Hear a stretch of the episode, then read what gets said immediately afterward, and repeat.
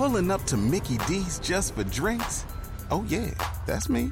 Nothing extra, just perfection and a straw. Coming in hot for the coldest cups on the block. Because there are drinks, then there are drinks from McDonald's. Mix things up with any size lemonade or sweet tea for $1.49. Perfect with our classic fries. Price and participation may vary, cannot be combined with any other offer. Ba da ba ba ba. Welcome to the Bloody Disgusting Network. No.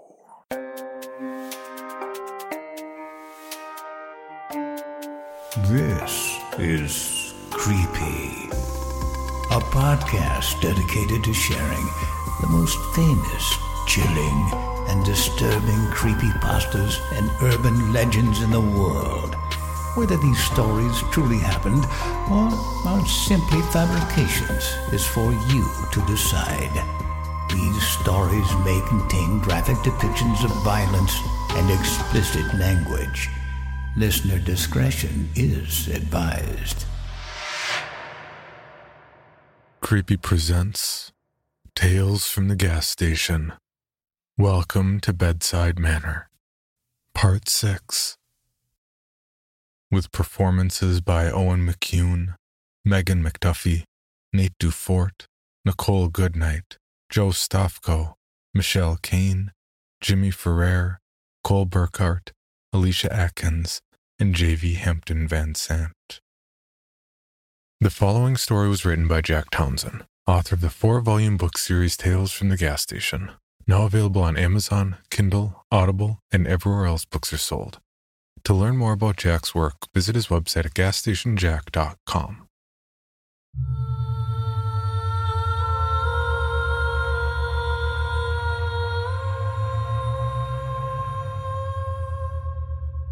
The room around us disappeared, blinking out of existence for a moment. Before my mind had time to register the frame skip, my surroundings had been replaced. The walls were concrete, the air thick and wet, the only light coming from a single bare incandescent bulb hanging from the ceiling. I'd been transported to the basement. Coda the bear was gone now. In his place, or her place. Is Coda a girl's name? stood an upright wooden coffin. Before I even had time to say, What the hell? the scene had already been set in motion. The door of the casket creaked loudly open to reveal a woman sleep standing inside with her eyes closed and arms crossed. So, how did she open the door without her hands anyway? I recognized her instantly. This was Bridget, or at least some version of Bridget.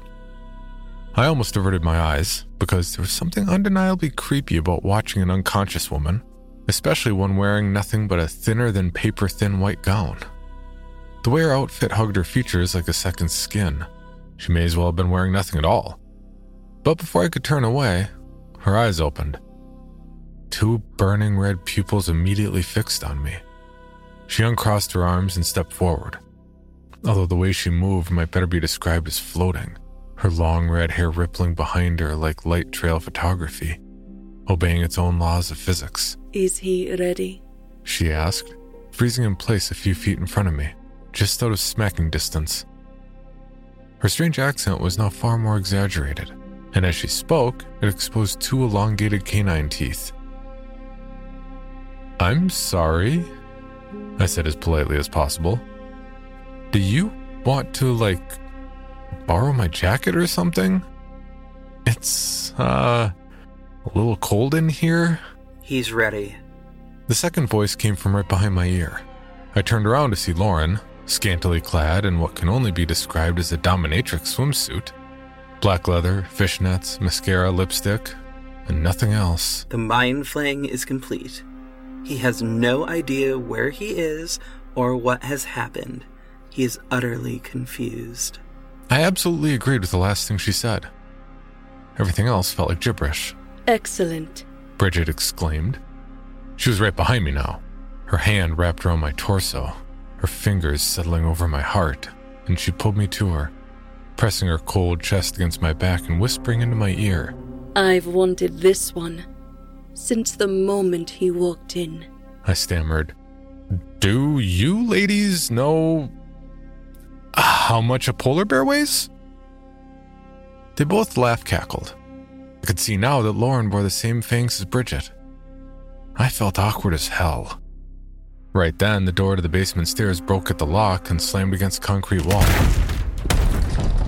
Jerry stood on the other side with a shirt covered in blood, a crossbow in his hands, and a look of gleeful madness in his eyes. The woman immediately stopped laughing. Impossible. Bridget hissed. You're supposed to be dead. Yeah? He responded, taking a step into the room. Well, you're supposed to be stupid. I guess I'm the only one here defying expectations. With that, he aimed the crossbow at Lauren and let an arrow fly. As it pierced her chest, she screamed, fell to her knees, and exclaimed, Ah!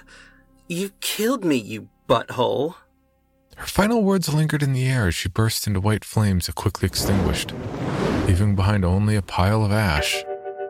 Bridget pushed me in the wall with way more force than someone her size should be capable of.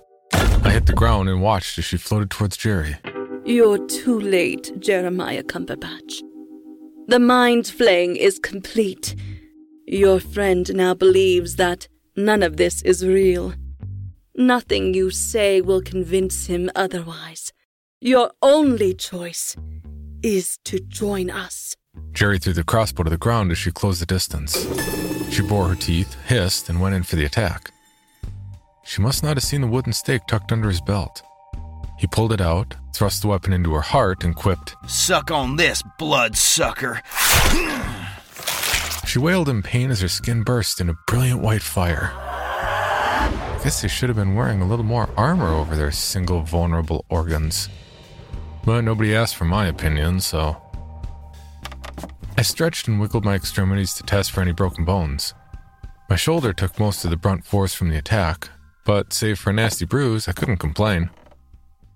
As I got back to my feet, Jerry ran up to my side and started shaking me like a human maraca. Jack! Jack! Are you okay? Talk to me, damn it! I waited for him to stop shaking me before answering. I'm fine. He smacked me and said, Snap out of it! I smacked him back as hard as I could. Don't hit people, dude! We've talked about this!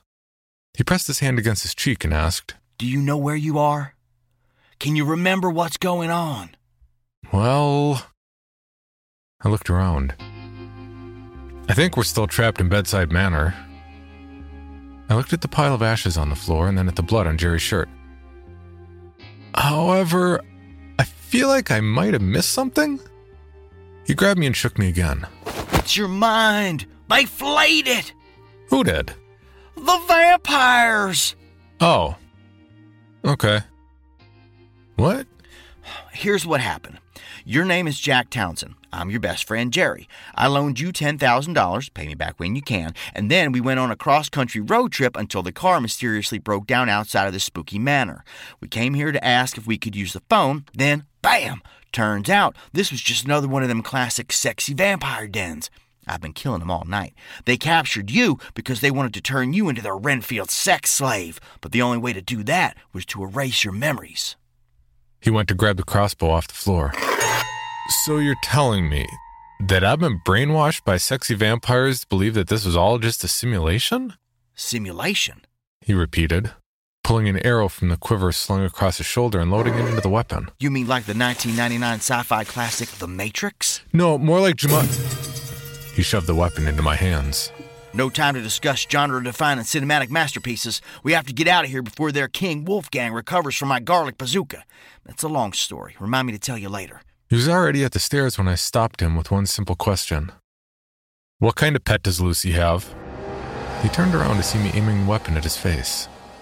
He blinked a few times, then said, Easy there, Jack. You don't want to shoot me. I'm your friend. You have no idea who Lucy is, do you? That's just your mind flaying talking. So you do know Lucy? Of course. Prove it then. What kind of pet does she have? She has a pet snake. I gave him a few seconds, just in case he wanted a do over. Then I said, Wrong again. Shit. I aimed at his foot, but crossbows aren't nearly as intuitive as you might believe. The weapon went off about a half second after I expected it to. The arrow ended up lodged in his knee. The thing calling himself Jerry put his hands on his hips, gave me an Are you satisfied scowl, and shook his head. The walls disappeared. I saw nothing but darkness. And then I opened my eyes to a blinding light. A blinding flashlight, to be exact. I could hear Hope's voice before I could see anything. Pupils are equal and reactive. I sat up, but she pushed me back down. Another pair of hands joined hers, holding me in place, on my back. The metal ceiling was only a few feet above me. This room was small. There were shelves on either side with individually wrapped packages. The air smelled like a strange combination of sterility, dirt, and copper. Interesting, I thought. This is something new. I was prone on some kind of slab with Hope standing to my left, and I just now realized the detective to my right. They were both dressed in matching blue uniforms, with a snake wrapped staff of Hermes emblem on their left breast. I recognized it all too well as the symbol of a paramedic. Hope had a syringe in her hands. Not for long, though. The detective may have been shushing me and whispering for me to calm down, but I had no intention of letting a needle come anywhere close to me. I bent my good leg as far as it would go and kicked Hope square in the face, sending her crashing onto the ground. That sounds impressive, unless you know that I was actually aiming for the syringe. The detective released me and raced to his partner as I sat up and looked at the open back doors of the ambulance. We were parked on the side of a lonely country road. The sun was setting. Nearby, my Nissan was crumpled around an oak tree. The vehicle was utterly destroyed. The only part that wasn't a twisted mangle was a small section on the passenger side. Blood spray decorated the hood and remaining bits of windshield. Between the ambulance and tree, two more paramedics stood by something shaped like a body, lying beneath a blanket. The detective helped Hope to her feet, then turned to me and said, Please, sir, calm down. We're not here to hurt you. You've been in a terrible accident and suffered major head trauma. We're trying to help you. I rolled my eyes. Oh, come on, dude. This is the worst one yet. I'm not trying to trick you. When we arrived at the scene, you had already lost a lot of blood. Skip intro, I said, cutting him off. I've actually been inside ambulances plenty of times, so I know this doesn't look right. I mean, seriously, you guys aren't even wearing gloves. The detective and Hope shared a look. I waved my hand in the air and said, Next! The ambulance vanished with a poof.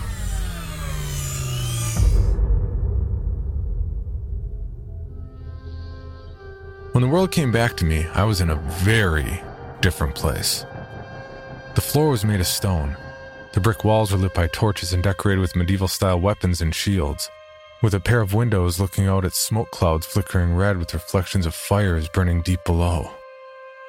I sat up just as the enormous wooden doors at the edge of the hall swung open.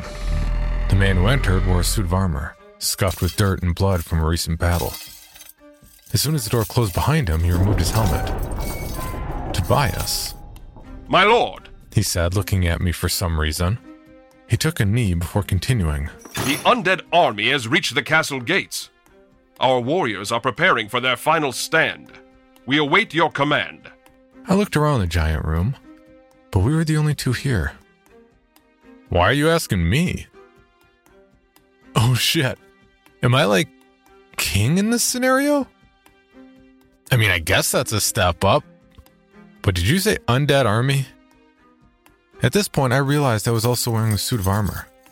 It fit miraculously well, like it had been tailored for me to my exact dimensions.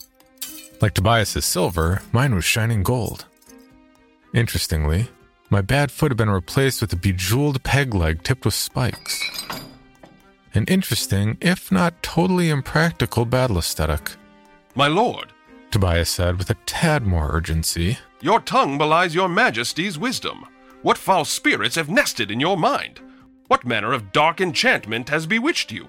I have no idea what you just said. Tobias stood and called into the air. Great wizard, show yourself. In this very hour, your king requires aid. A purple burst of smoke took the form of an old man in a dark robe. His eyes were hidden beneath a black veil. He held a staff with etchings of snakes running up and down the hilt. And his face contained an all too familiar overgrown walrus mustache. Why have you summoned me away from the front line? The undead army has breached our castle walls. Great wizard, His Majesty speaks madness. The enemy must have inspelled his mind. Nathaniel Wizard waved his wand, dimming the lights temporarily and conjuring a giant bird made of fire. It soared from his staff into the air, crashing against the ceiling, spilling a fireball to every wall before dissipating. With a solemn tone, he gave his answer. A dour fate has befallen our precious king. The necromantic sorcerers have placed a curse upon his memories. He truly believes that he is not the true heir of our kingdom. Nay, that he isn't even from our world. Can this madness be undone? I fear it may be too late. But there is hope. A counter spell is yet possible. At this moment, the door swung open again. Jerry raced in, covered head to toe in mismatched armor. Oh, holy fucking shit, you guys! The goblins are here, and they are like angry as fuck. These fuckers have like boomerangs made of human bones and shit. Have you seen this shit? That shit is crazy. He saw me and gave a quick nod of recognition. Yo, Jack, what's up? Tobias let out an annoyed grunt. Jerry shrugged and said, Sorry, dude. I explicitly told you all before we started that I have no idea how to do the Dungeons and Dragons voice. Tobias lowered his head and pinched the bridge of his nose. So maybe you guys overshot with this one. The detective materialized out of the shadows. With a snap of his fingers, the others disappeared, leaving just the two of us. You are an enigma, Jack. Maybe I've been going about this all wrong. You don't seem particularly accepting of excitement. Perhaps a compromise can be made. I looked up from the typewriter as Claire entered the room. She smiled and said, Knock, knock. A moment too late for it to have mattered. Knock, knock. Still, I couldn't help but return her smile. It was, in a word, enchanting. I looked at the clock on my desk. 5:30. I'd worked late again.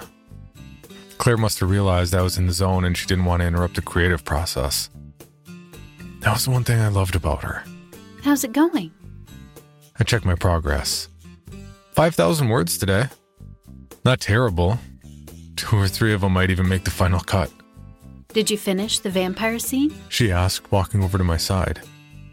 Yeah, but you may not want to read it, I can't read any of your stories. she said before leaning in to give me a kiss. They're too weird for me. Fair. Let's pack it up for tonight, though. I need help in the kitchen. I left the story of Bedside Manor open in a Word document, even though I knew I probably wouldn't be returning to it for another few months. That was fine, though. My publisher already told me in no uncertain terms that the concept had absolutely no merit whatsoever. My time would be better spent writing the scripts for car insurance commercials. That's where the big money is, he always said. We passed through the living room, where the twins were sitting in front of a cartoon on Disney Channel, completely transfixed by whatever it was the talking cow and kangaroo deer had to say to them. Claire stepped between them and the TV to get their attention. It's time to get ready for dinner. She explained in her mom voice. Your Aunt Lauren and Uncle Jerry are coming over. Our kids cheered like lunatics, as if they didn't see Lauren and Jerry on a nearly weekly basis. As I raced into the bathroom, a thought occurred to me. A dark, sour thought. A feeling like a scab being ripped off my brain. Claire looked at me. Her piercing blue eyes registered the same thought at the same time. We both knew that we both knew. We talked over one another, stopped, then tried again. She laughed and insisted. No, you go first. I shrugged. None of this feels right, Yeah, I know. I sighed. This has got to be the weirdest one yet. I mean, no offense, it's not you. I think you're cute and all. She smiled. Oh, I get it. You're ace as hell. She held out her hand. I took it in mine and shook it. Her grip was firm, professional, and totally platonic. I looked around for the emergency exit but couldn't find it. Instead, I saw my children staring up at me with sad, dead eyes. Daddy, they said in unison.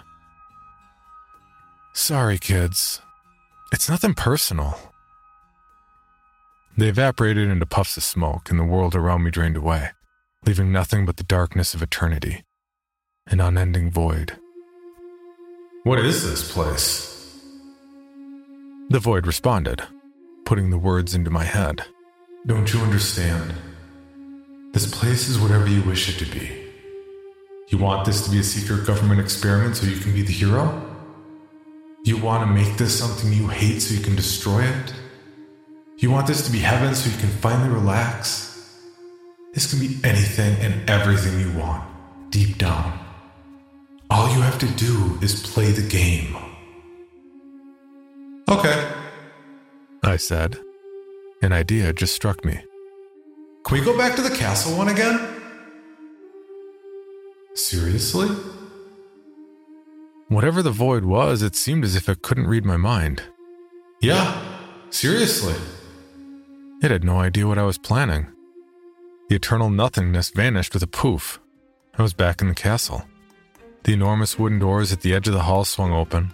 The man who entered wore a suit of armor scuffed with dirt and blood from a recent battle. As soon as the door closed behind him, he removed his helmet. Tobias.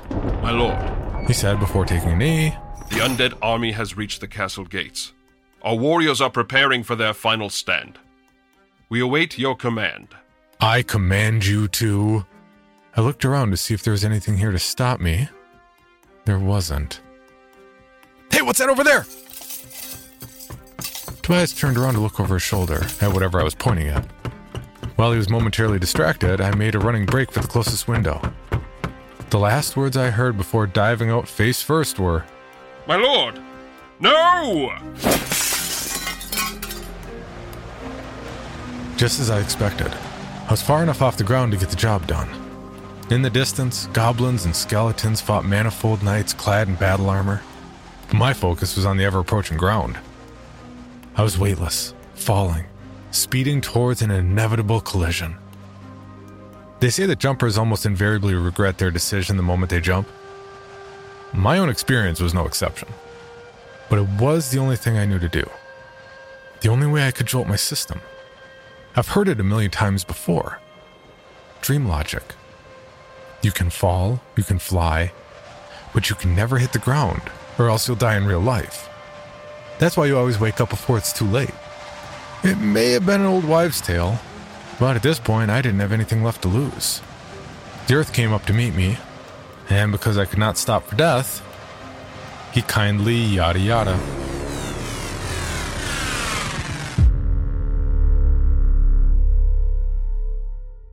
My eyes shot open. I was awake. I was finally awake. Hello, Bill Band here from the All 80s Movies Podcast to tell you about Factor Meals. Eating better is easy with Factor's delicious, ready to eat meals. Every fresh, never frozen meal is chef crafted, dietitian approved, and ready to go in just two minutes. You'll have over 35 different options to choose from every week, including Calorie Smart, Protein Plus, and Keto. Also, there are more than 60 add ons to help you stay fueled up and feeling good all day long. Get as much or as little as you need by choosing your meals every week. Plus, you can pause or reschedule your deliveries anytime. We've done the math. Factor is less expensive than takeout, and every meal is dietitian approved to be nutritious and delicious. What are you waiting for? Get started today and get after your goals. Head to factormeals.com slash 80smovies50 and use code 80smovies50 to get 50% off. That's code 80smovies50 at factormeals.com slash 80smovies50 to get your 50% off today. Join us today during the Jeep Celebration event. Right now, get 20% below MSRP for an average of 15178 under MSRP on the purchase of a 2023 Jeep Grand Cherokee Overland 4xE or Summit 4xE. Not compatible with lease offers or with any other consumer incentive offers. 15,178 average based on 20% below average MSRP from all 2023 Grand Cherokee Overland 4xE and Summit 4xE models in dealer stock. Residency restrictions apply. Take retail delivery from dealer stock by 4 1. Jeep is a registered trademark.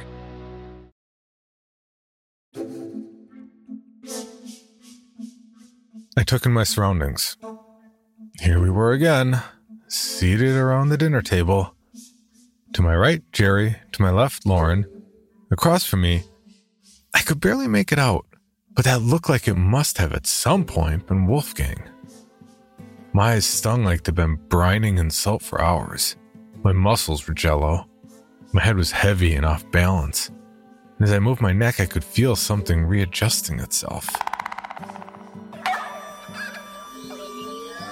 Something that felt like a series of shallow knives stabbing into the skin and my hair, releasing streams of blood down my forehead and behind my ears. I reached up and pulled at the heavy bowl shaped object on my head. But as I did, the knives dug deeper. The pain was almost too much to bear. In a moment filled with panic and adrenaline, I pulled with all my strength, yanking the object free. I looked down at the thing in my hands and saw an insect, kicking its six pointy legs in the air. Chunks of my own flesh attached to the serrated feet. It looked like a gray mite, only it was about a foot in diameter, with a shell like a horseshoe crab. Where its mouth should have been, there was instead a thick, white, segmented tube running into my own mouth. Something beneath the hard crab shell vibrated, emanating that loud chirping noise. I dropped the mite onto its back, grabbed the tube inside my mouth, and started pulling. It was sticky, slimy, rubbery, and worst of all, long. I could feel it wiggling in my throat as I pulled it out, three or four inches at a time. But the more I pulled, the more emerged, until it was just a coil of white tube several yards long. When I finally reached the end, I saw that it had a pair of black eyes and a mouth of its own, with concentric circles of hundreds of yellow hooked teeth. I was looking into a tiny lamprey face. The noise it made when we locked eyes was loud and shrill. I tossed it aside and dry heaved as every muscle in my body screamed. A tingling feeling was returning to my arms and legs. Tears washed the burn from my eyes. Now I could see with clearer horror exactly what surrounded me. The helmet bugs were sitting atop all the others. The calamari mouth tubes suckled at their insides as the creatures clenched themselves in place. The room was the same, but oh, so different. The light came from a bioluminescent white film that coated the surface of the walls around us and looked like glowing coagulated fat. The mouth tubes on the creature I tossed aside was now screeching. It whipped around like an uncontrollable fire hose. As soon as I was strong enough to stand, I stomped into oblivion. The mite creature's legs stopped skittering in the air and slowly curved in on themselves. It got off lucky. Death was too good for the bastard. My next move was to try and wake Jerry. He would know what to do. Or he would, at least, have something funny to say about our predicament. But the creature on his head had six legs firmly embedded deep into his skull. I couldn't figure out any way to remove the bug without risking a fatal scalping. As I considered pulling at his mouth tube, I realized that Jerry had grown a beard since the last time I saw him. Even with the helmet bug, I could see that his wild hair had grown significantly longer. We must have been sitting here at this table for a couple weeks at least. Realizations came to me in waves. He was wearing the same clothes he'd had on when we walked up the hill to Bedside Manor. I was also back in my jeans and t shirt. The floor was sticky. Patches of spaghetti noodle plants wiggled out of the carpet every few feet, releasing clouds of ashy spores into the air. On the table, where our plates should have been, there were clusters of translucent egg sacs, with each egg about the size of a ping pong ball and containing multiple tiny helmet bug embryos. To top it off, everyone else at the table was different now. They were all emaciated, the worst being Tobias and Bridget, mummified corpses with dark tan skin stretched across skeletal remains.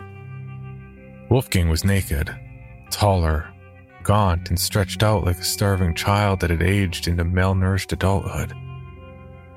He and his mother must have been sitting in place for years. Claire and Lauren were wearing the same clothes as when we attempted our escape together. It felt like such a long, long time ago. I couldn't tell how long the sisters had been here, but they both looked like they were starving. I needed to check to see if any of them were even breathing, or if the insects had sucked the last of the life from their husks. Stripes of blood had dried in lines down Claire's face long ago. The tube of the insect pulsed as I got closer. The parasitic monster was clearly aware of my presence, even if none of the others were. Maybe I could scare it away or pry it off. But first, I needed to see if I was wasting my time on a futile effort. I put my hand to Claire's neck, hoping to find a pulse. Her skin felt cold under my fingertips. If there was a trace of a heartbeat, I couldn't find it. But I didn't need to. Her hand shot up and wrapped around my wrist.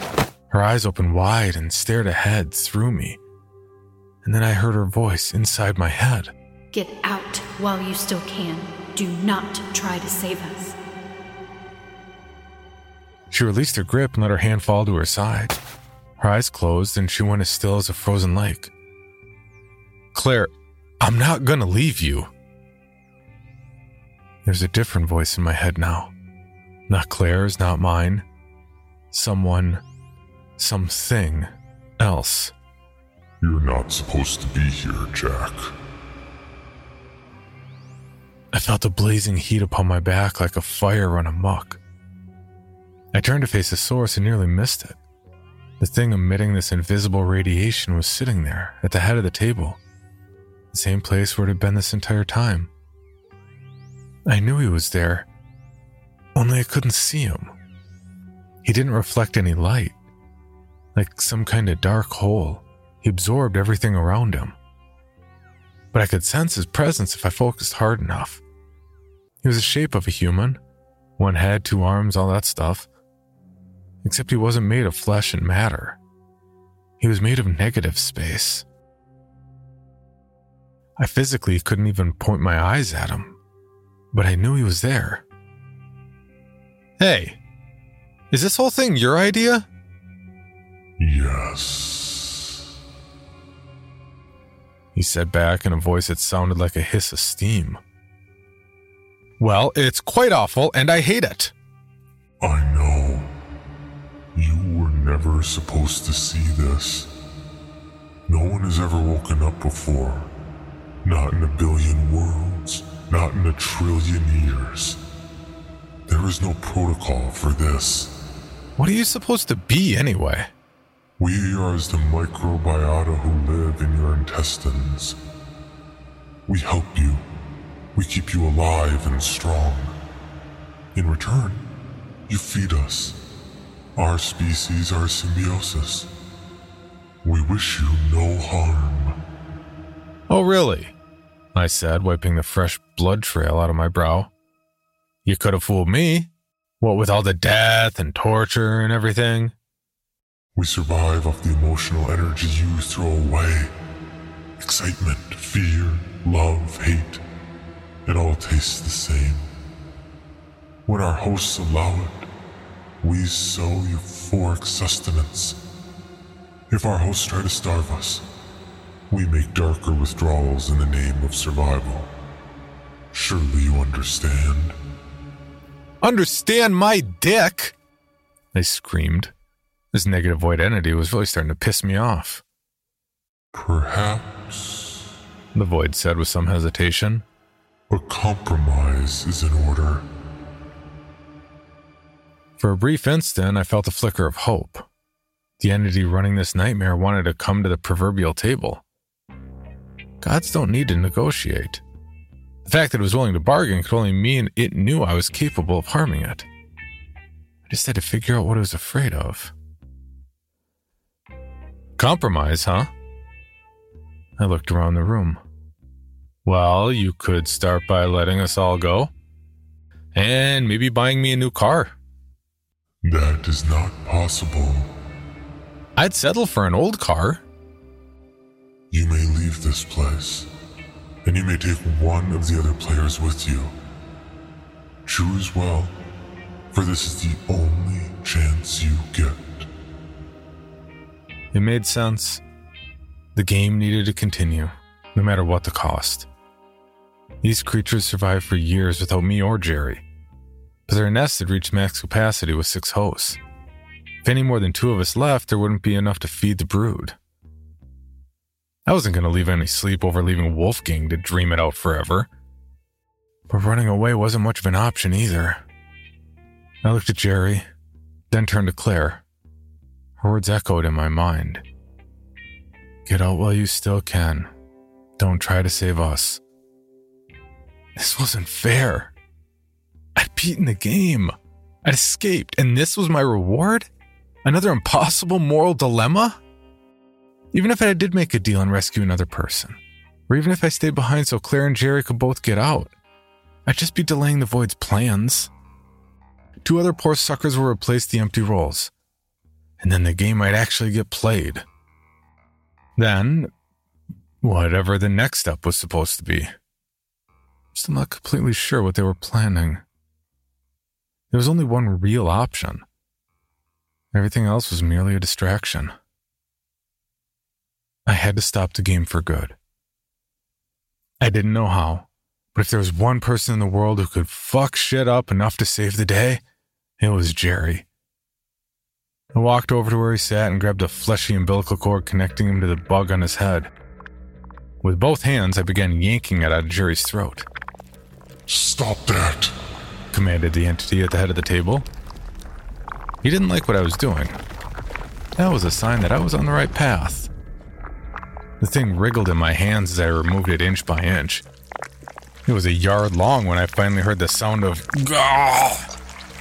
The head of the creature popped out of Jerry's mouth, recoiled to my face, and screeched. Jerry's eyes popped open. He gagged, sputtered, looked around, and said,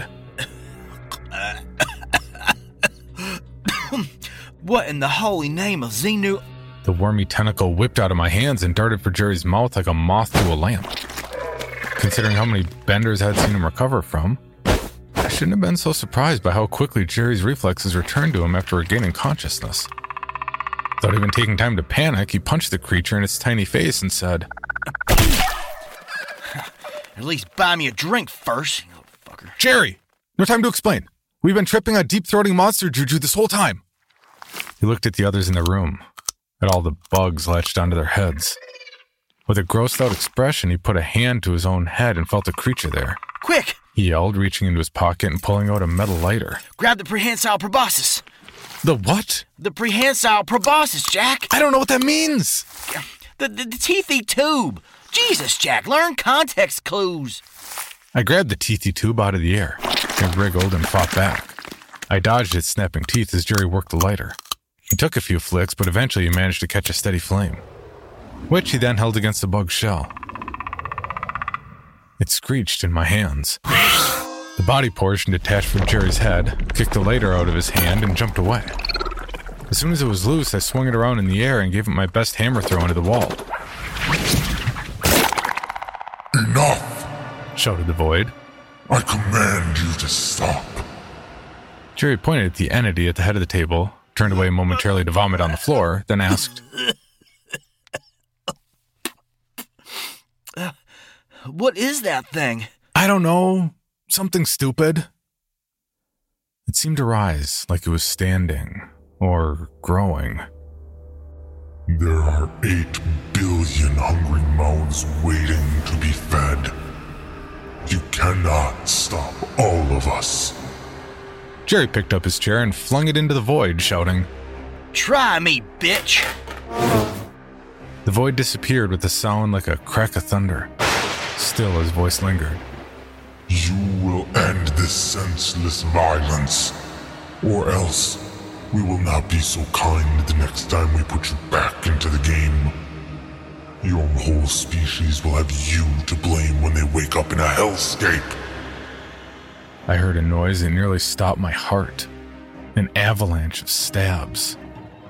I turned around to see hundreds of the insectoids crawling through the door, skittering towards us on thousands of feet, emerging from the fat in the wall, burrowing out of holes in the floor, crawling across the ceiling.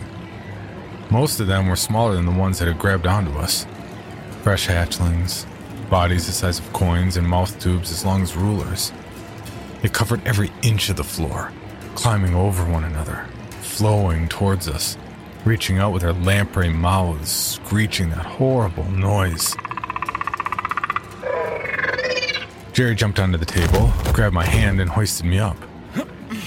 As they expanded to the wall and began to cover the white bioluminescent film, the room grew darker and darker. All right. Uh, Don't panic. I have a plan. First, I'm going to jump onto the chandelier and swing across to the. He didn't finish what he was saying. One of the legs of the table broke under our weight. We toppled off of it and slammed into a pile of hatchlings at Bridget's feet. I stood and whipped a bug goo off my shoulder, then jumped onto the chair with Bridget. Now that I was this close, it was hard not to see exactly what these creatures had done to her. Her hair was long and gray, her clothes worn down to tatters, her jerkified skin clung tightly over the bone like it had been vacuum sealed, and in the dim light, I could easily see her pupils rapidly bouncing back and forth behind her closed lids. She may have been sucked dry, but the insects were keeping her alive somehow. I couldn't focus on that though. Not right now. An idea struck me. I pointed at Tobias' shriveled husk and shouted to Jerry, Weapon! Jerry didn't miss a beat. He sloshed through the puddle of insects, grabbed Tobias' skeletal arm, put his foot against the man's torso, and said, oh, Sorry, T Bone. before ripping the limb free from its socket with a sickening. One of the adult insects leapt through the air. Jerry punted it across the room with Tobias' arm. I meant his gun! Oh! Jerry dropped the arm, bent down, ripped the fabric from Tobias' decaying pants, and picked up the gun where it had settled on the floor by his ankle. Bugs spread up his arm and legs. An army of the little bastards were stabbing their way up Bridget's chair and onto my leg as well. There were too many. We'd never be able to kill them all. For the briefest of moments, I considered begging Jerry just to shoot us both. But then Jerry pointed at a cluster of eggs on the wall and fired. The sound of the gunshot in the tiny room was loud, but the reacting screams of hundreds of shrill, otherworldly monsters was nearly deafening. The walls reverberated from the collective hissing, and altogether they flowed away from the noise. They dropped from my clothes and skin. They ran back into the holes in the floor and walls. They retreated en masse. It would seem that they weren't used to their food fighting back like this. Jack, The voice was weak. I turned my head to see Claire. Her eyes were unfocused. Fresh crimson lines ran down her face. She looked at me, tried to stand, and collapsed into her chair. The creature that had been draining her had retreated at the sound of the gunshot, along with all the others. A pained moan escaped from Lauren's throat. Before I could say anything, Jerry screamed a word that I'd heard him scream far too many times. Fire! He was pointing at the other side of the room where his lighter had landed with a wick still lit. A ring of flame steadily expanded outward on the carpet. When the fire hit the wall, it ran up the edge like a dry fuse. Egg sacs sizzled and popped. Tiny monsters screeched and fell to the floor. And before I knew it, the fire had reached the ceiling. I forced myself to ignore it for now and focus on the escape. I ran to Claire's side. Jerry took my lead and rushed over to Lauren. Claire's eyes opened momentarily. Her head rolled to one side as she focused on me and said, don't. Please, save yourself. We're getting you and your sister out of here. She closed her eyes. She was too weak to fight. No, I don't. That was it. She was unconscious again. I assumed she was trying to say something like, I don't know how to thank you. But I could feel fire against my back. Real fire now. So there wasn't any time to reconsider. I put an arm around her back, another beneath her legs, and scooped her up. It was shocking how little she weighed. Somehow, I found room in my heart to hate this house even more for what it had put us all through. I looked over and saw that Jerry had thrown Lauren over his shoulder in a fireman's carry. She continued to moan as he led the way out of the burning room.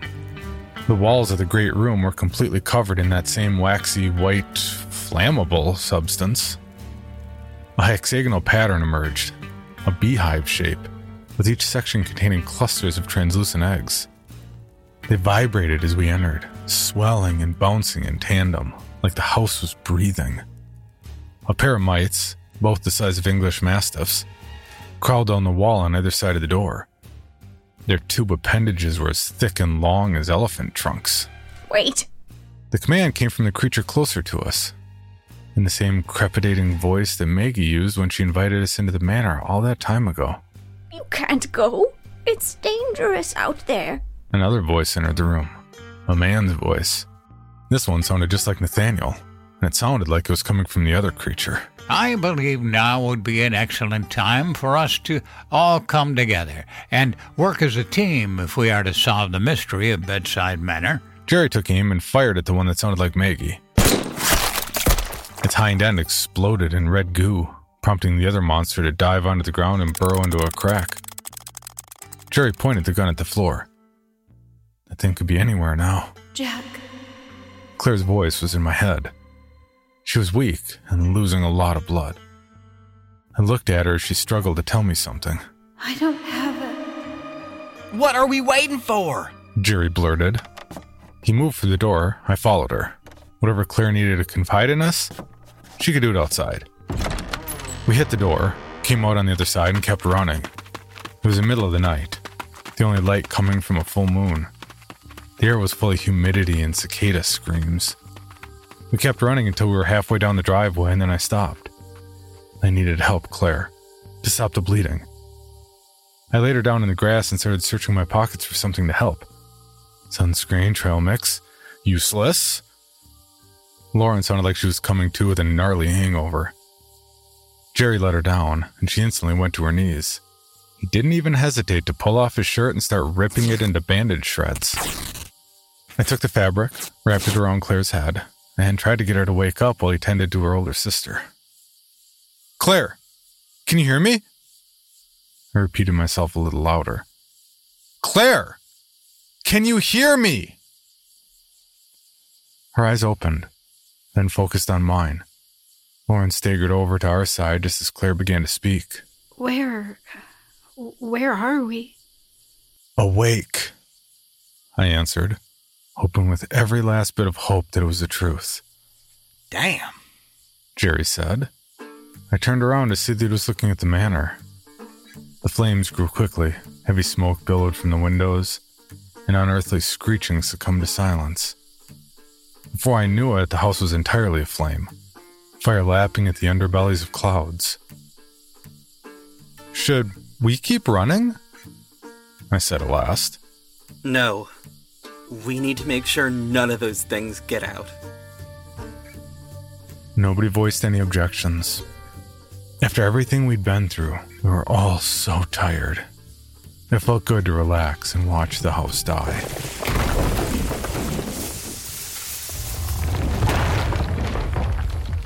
Once Lauren and Claire were able to walk again, we left the manor for the last time. As soon as we hit the front of the property, we saw the car graveyard on the other side of the road. Was hidden in plain sight. A huge field with at least 20 different vehicles parked haphazardly, most of them with all their doors open. Some had seemed to have been rusting away for decades. At the very back, I found my shitty little Nissan waiting for us. Who parked this here? I asked. But as soon as the words came out of my mouth, I remembered. The bandaged memory fell out of place. Was no longer under the spell. We parked here. On purpose. Jerry saw the house and we thought it would be smart to leave the car and check it out. It seemed like such a good idea at the time. I shook my head. There was another conflicting memory taking up the same spot. We broke down a mile up the road and walked here to use the phone. There weren't any other cars. My head throbbed. Was getting a migraine for the record books. And I still can't tell which of these memories, if either, was real. The engine started right away. Jerry offered to drive. I gave Lauren shotgun while Claire and I took the back seat. We sped away from that place as fast as Jerry could drive. Only when we were miles down the road did I dare to quit looking out the back window. It was done. Gone. Behind us. When I finally let myself look away, I found Claire staring at me. What was it you were trying to say to me earlier? I wondered. I received the answer to my question before I could even ask it. Jack, She said softly. I don't have a sister. I turned my head to see Lauren, leaning back in her seat, looking right at me. I felt a familiar buzzing energy run up and down my spine as she smiled and winked.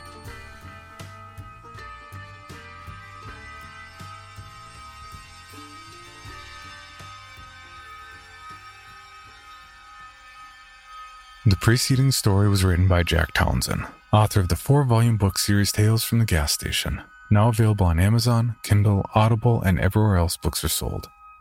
To learn more about Jack's work, visit his website at gasstationjack.com. Music, sound design, and dialogue editing for this series was provided by Steve Blizin at blackcrowaudio.com.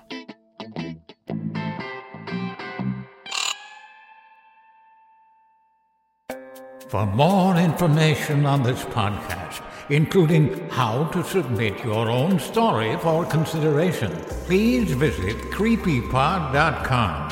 You can also follow us at CreepyPod on social media and YouTube. All stories told on this podcast are done so through Creative Commons Share Alike licensing or with written consent from the authors. No portion of this podcast may be rebroadcast or otherwise distributed without the express written consent of the Creepy Podcast production team and the story's author.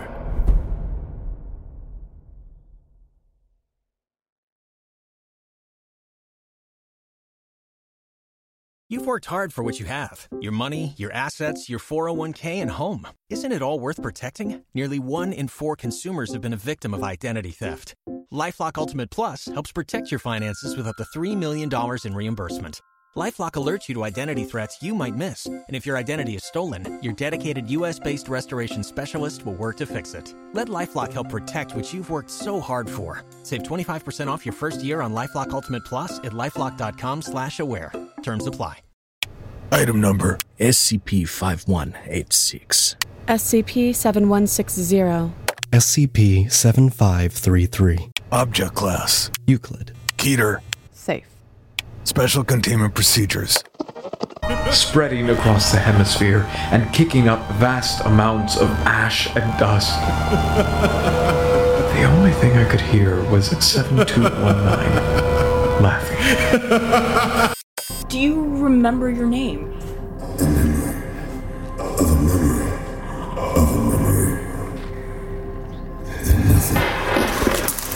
Heartland Counseling. Appointment update. I feel them again. Heartland Counseling. Appointment update. They're in my ears! Heartland Counseling. Appointment update. Nobody understands! SCP Archives is a weekly fiction podcast. Each episode, we dive into the strange, the unknown, and the. Find us on Apple Podcasts, Spotify, or at scparchives.com.